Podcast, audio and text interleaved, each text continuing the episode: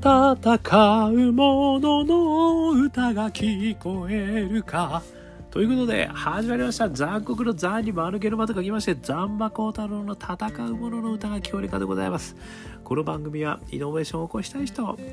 チャレンジをしたい人、新しい価値を作りたい人、そんな人たちのために送る番組でございます。私、株式会社イノプロビゼーションの代表させていただいたり、株式会社 NTT データのオープンイノベーションエヴァンジェリストをさせていただいたりしております。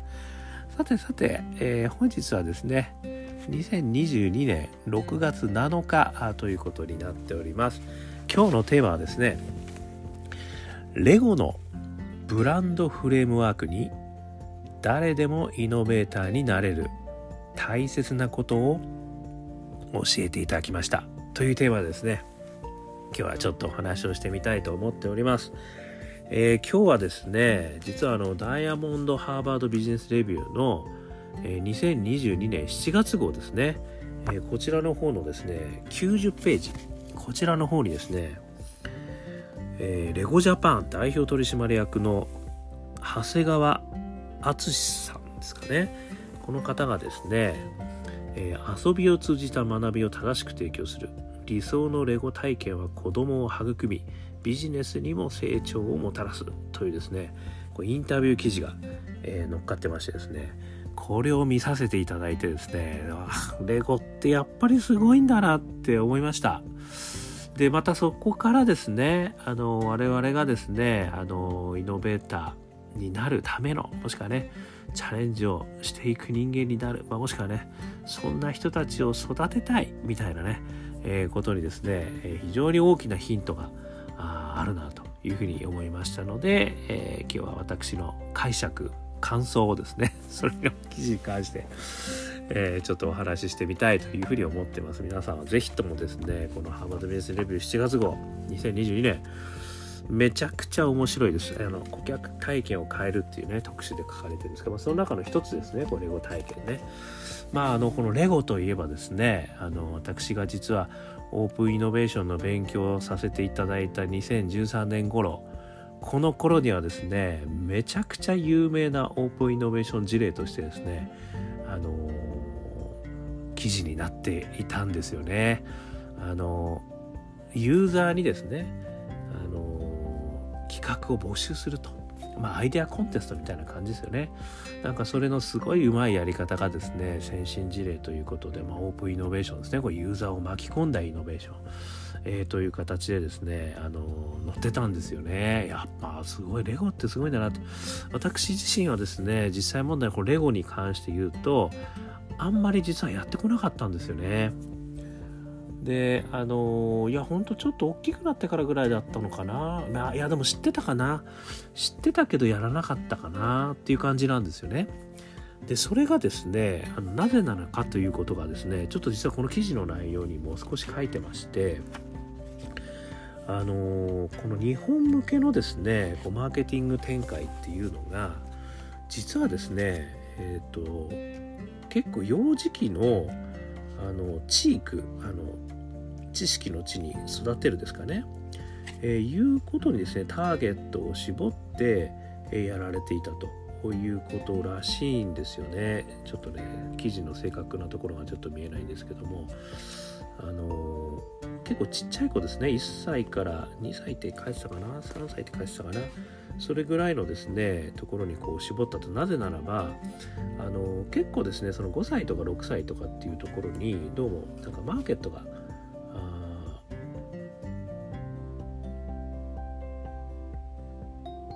日本のマーケットがそこがですねあの結構あったのかな他に。だからあのそこでですねあのちょっとこうずらしてねやっぱりこう強行がいるようなところからずらして、えー、結構ですね、えー、小さい子を絞ったと。23歳だな、えー、23歳のレゴ体験にですねあのやったと、えいうことだったみたいなんですよね。でそれ自体はあの、まあ、間違いではなかったというふうにねあのここでは書かれていると。あそうですね。23歳の子供たちだったと。日本のボリュームゾーンですね。チーク玩具のイメージが強いとレゴがですね、えー、いうことがあのあったと。でそれはあの、まあ、結構ユニークなあの展開だったらしいんですけどレゴとしてはですね。で日本市場に参入した1960年から80年これ私がまさに生まれたところですね。あのこの世界的にレゴが強いのは6歳から9歳向けらしいんですけどもあのローカルブランドで溢れてたと。で競合に勝てる気がしなかったので当時は戦略的にあえてチークブランドを選択した。なのでまあ本当はボリュームゾーンはね6回の6歳から9歳の大きさなんだけど日本では実は2から3歳にしたと。いうことらしかったんですよね。まあこういうことがですねあの要はですねこのチーク玩具というのはあのやっぱ賢くなってほしいからこうで親が与えるというものなんですよね。でそこでですねあのその正解のないおもちゃであるということらしいですね。これがまあレゴの真髄なんだけどあの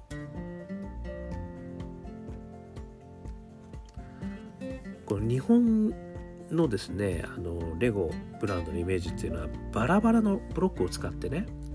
それでこう自由にね何でも作ってくださいっていうような話だったらしいんですけどこれ青いバケツ赤いバケツって言われてるらしいんですけどね。そのバラバラのブロックのセットが実は23歳の子供が遊ぶにはちょっと難しかったと。こういうことがどうやらあったということらしいんですよね。で通常ですねこのレゴの遊び方っていうのはあのレゴシティレゴフレンズプレイテーマと呼ばれるですね世界観があるらしくてですねまずは説明書通りに作るということを推奨してるらしいんですよね。でそれがまずはこうちっちゃい子供ねこう説明書通りにこうあの作ってでさっき言ったねあのこのカスタマージャーニーとしての没頭する喜びですよね。そして、えー、出来上がった時の自分なりの作品ができた時の満足感プライド。これをですねあの獲得していただくと。そうこうしてやっていくうちにレゴに慣れていってそして新しいものを作っていくと。こういった流れになってると。いうことらしいんですよね。で今ですねそれをあの日本でねあの定着してしまったその赤赤いバケツで、え、青いバケツバラバラのブロックみたいなところから始まるみたいのをちょっと変えていきたいみたいなねあのことをね、えー、考えてるということらしいんですよね。なのであのここであの非常に大事なのはその、まあ、年齢もしくはそのスキル技能ですよね、えー、ケーパビリティと言ってもいいかもしれないですね。そこに合った仕掛け作りをやっぱりこうしてあげるってことがあのある意味すげえ大事だっていうことですよね。だからそこのギャップがねやっぱりこうどうしてもあってしまうとあの難しいとレゴはね難しいもんだとだから私がもしかしてそのレゴになじまなかったのはそういったところがあったのかもしれないなってちょっとこれを見てねあの思ったということなんですよね。私はですねあの磁石を使ってですねなんかすごいいろんな形の磁石これはねあの別にその磁石を使って何かを作りましょうみたいなキットではないんですよね。いろんなところから外してきた磁石。これを使ってですねいろんな形に組み立ててた覚えはあります。でその磁石がねくっつく面くっつかない面あるんですけどたくさん磁石あったんでそれをくっつけて飛行機とかねロケットとかね怪獣とかねなんかいろんなことでね私遊んだそこはねちょっと記憶にあるんですよね。だからそういう意味でそこにあのある意味ねレゴがあったらきっと同じようにね私も遊んだんじゃないかなっていう気はするわけですよね。ただねまあちょっと分かんないですけど北海道のすごい田舎だったんで そういう素敵なものがなかったのかもしくはやっぱりねちょっと難しかったのかあのちょっと分かんないんですけど私自身はなかったんですけどでもそういうやり方をしていくということがすごく大事だということをねあのすごいこれはねあの私共感できるんですよねその磁石で作った時にものすごい没頭してたんですよね。でこれがなんかすごく今回のやつはもうなんか他の人とは全然違う。まあ誰もやってないんだけど。これはオリジナリティのあるねものができたっていう時にねめちゃくちゃやっぱり興奮したんですよね。エキサイティングな気持ちが味わえた。なんかそこがすごい私の確かに原点のような気もするんですよね。そこからなんかねこう曲を作ってみたり歌詞を書いてみたりね。なんかこう動くものをこう作ってなんかこうやっていくことがすごくねなんか自分なりのものを作るってことが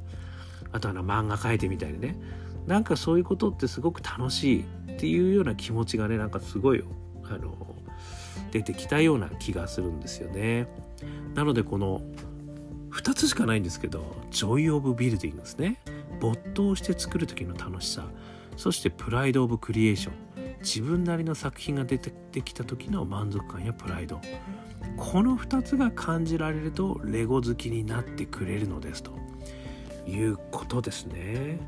これがですね非常にあの私には今回刺さりまして。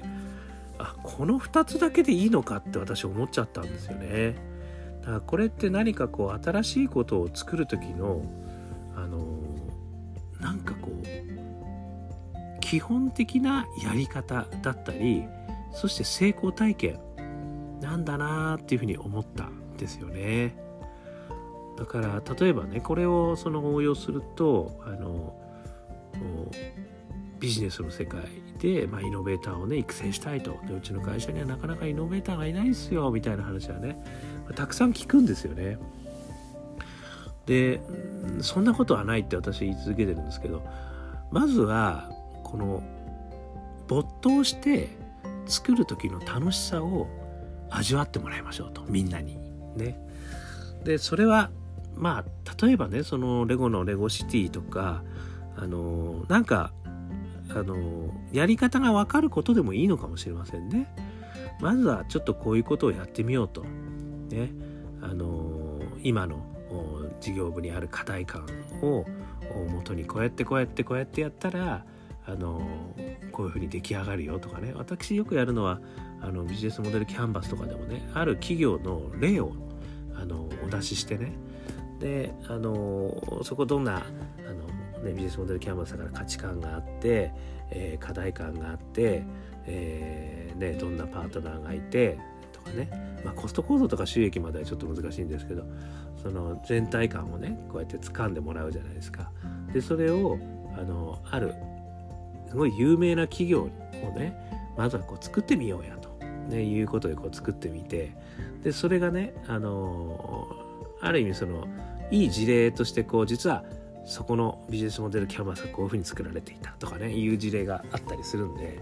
それをねまあ正解じゃないんですけどね。あのちょっとこう見比べてみてもらって。あそうかそうか僕が捉えてたのはこういうことだけどでもあのその会社の人たちはこういうことやってんだみたいなね。ことがこう分かりますよね。これって割とこうレゴシティのあの、ね、こう作っていく、ね、こう一から全部こう組み立てていくわけじゃなくて自分なりに例えば作ってみてでそこでこう正解とこう見ることによってあそうかこここういう風になってんだみたいなねこういうことをやりながらあの没頭して作る時の楽しさですよね。でそれをまず味わってもらうことできるんじゃないかなってちょっと私一つ思ったんですよね。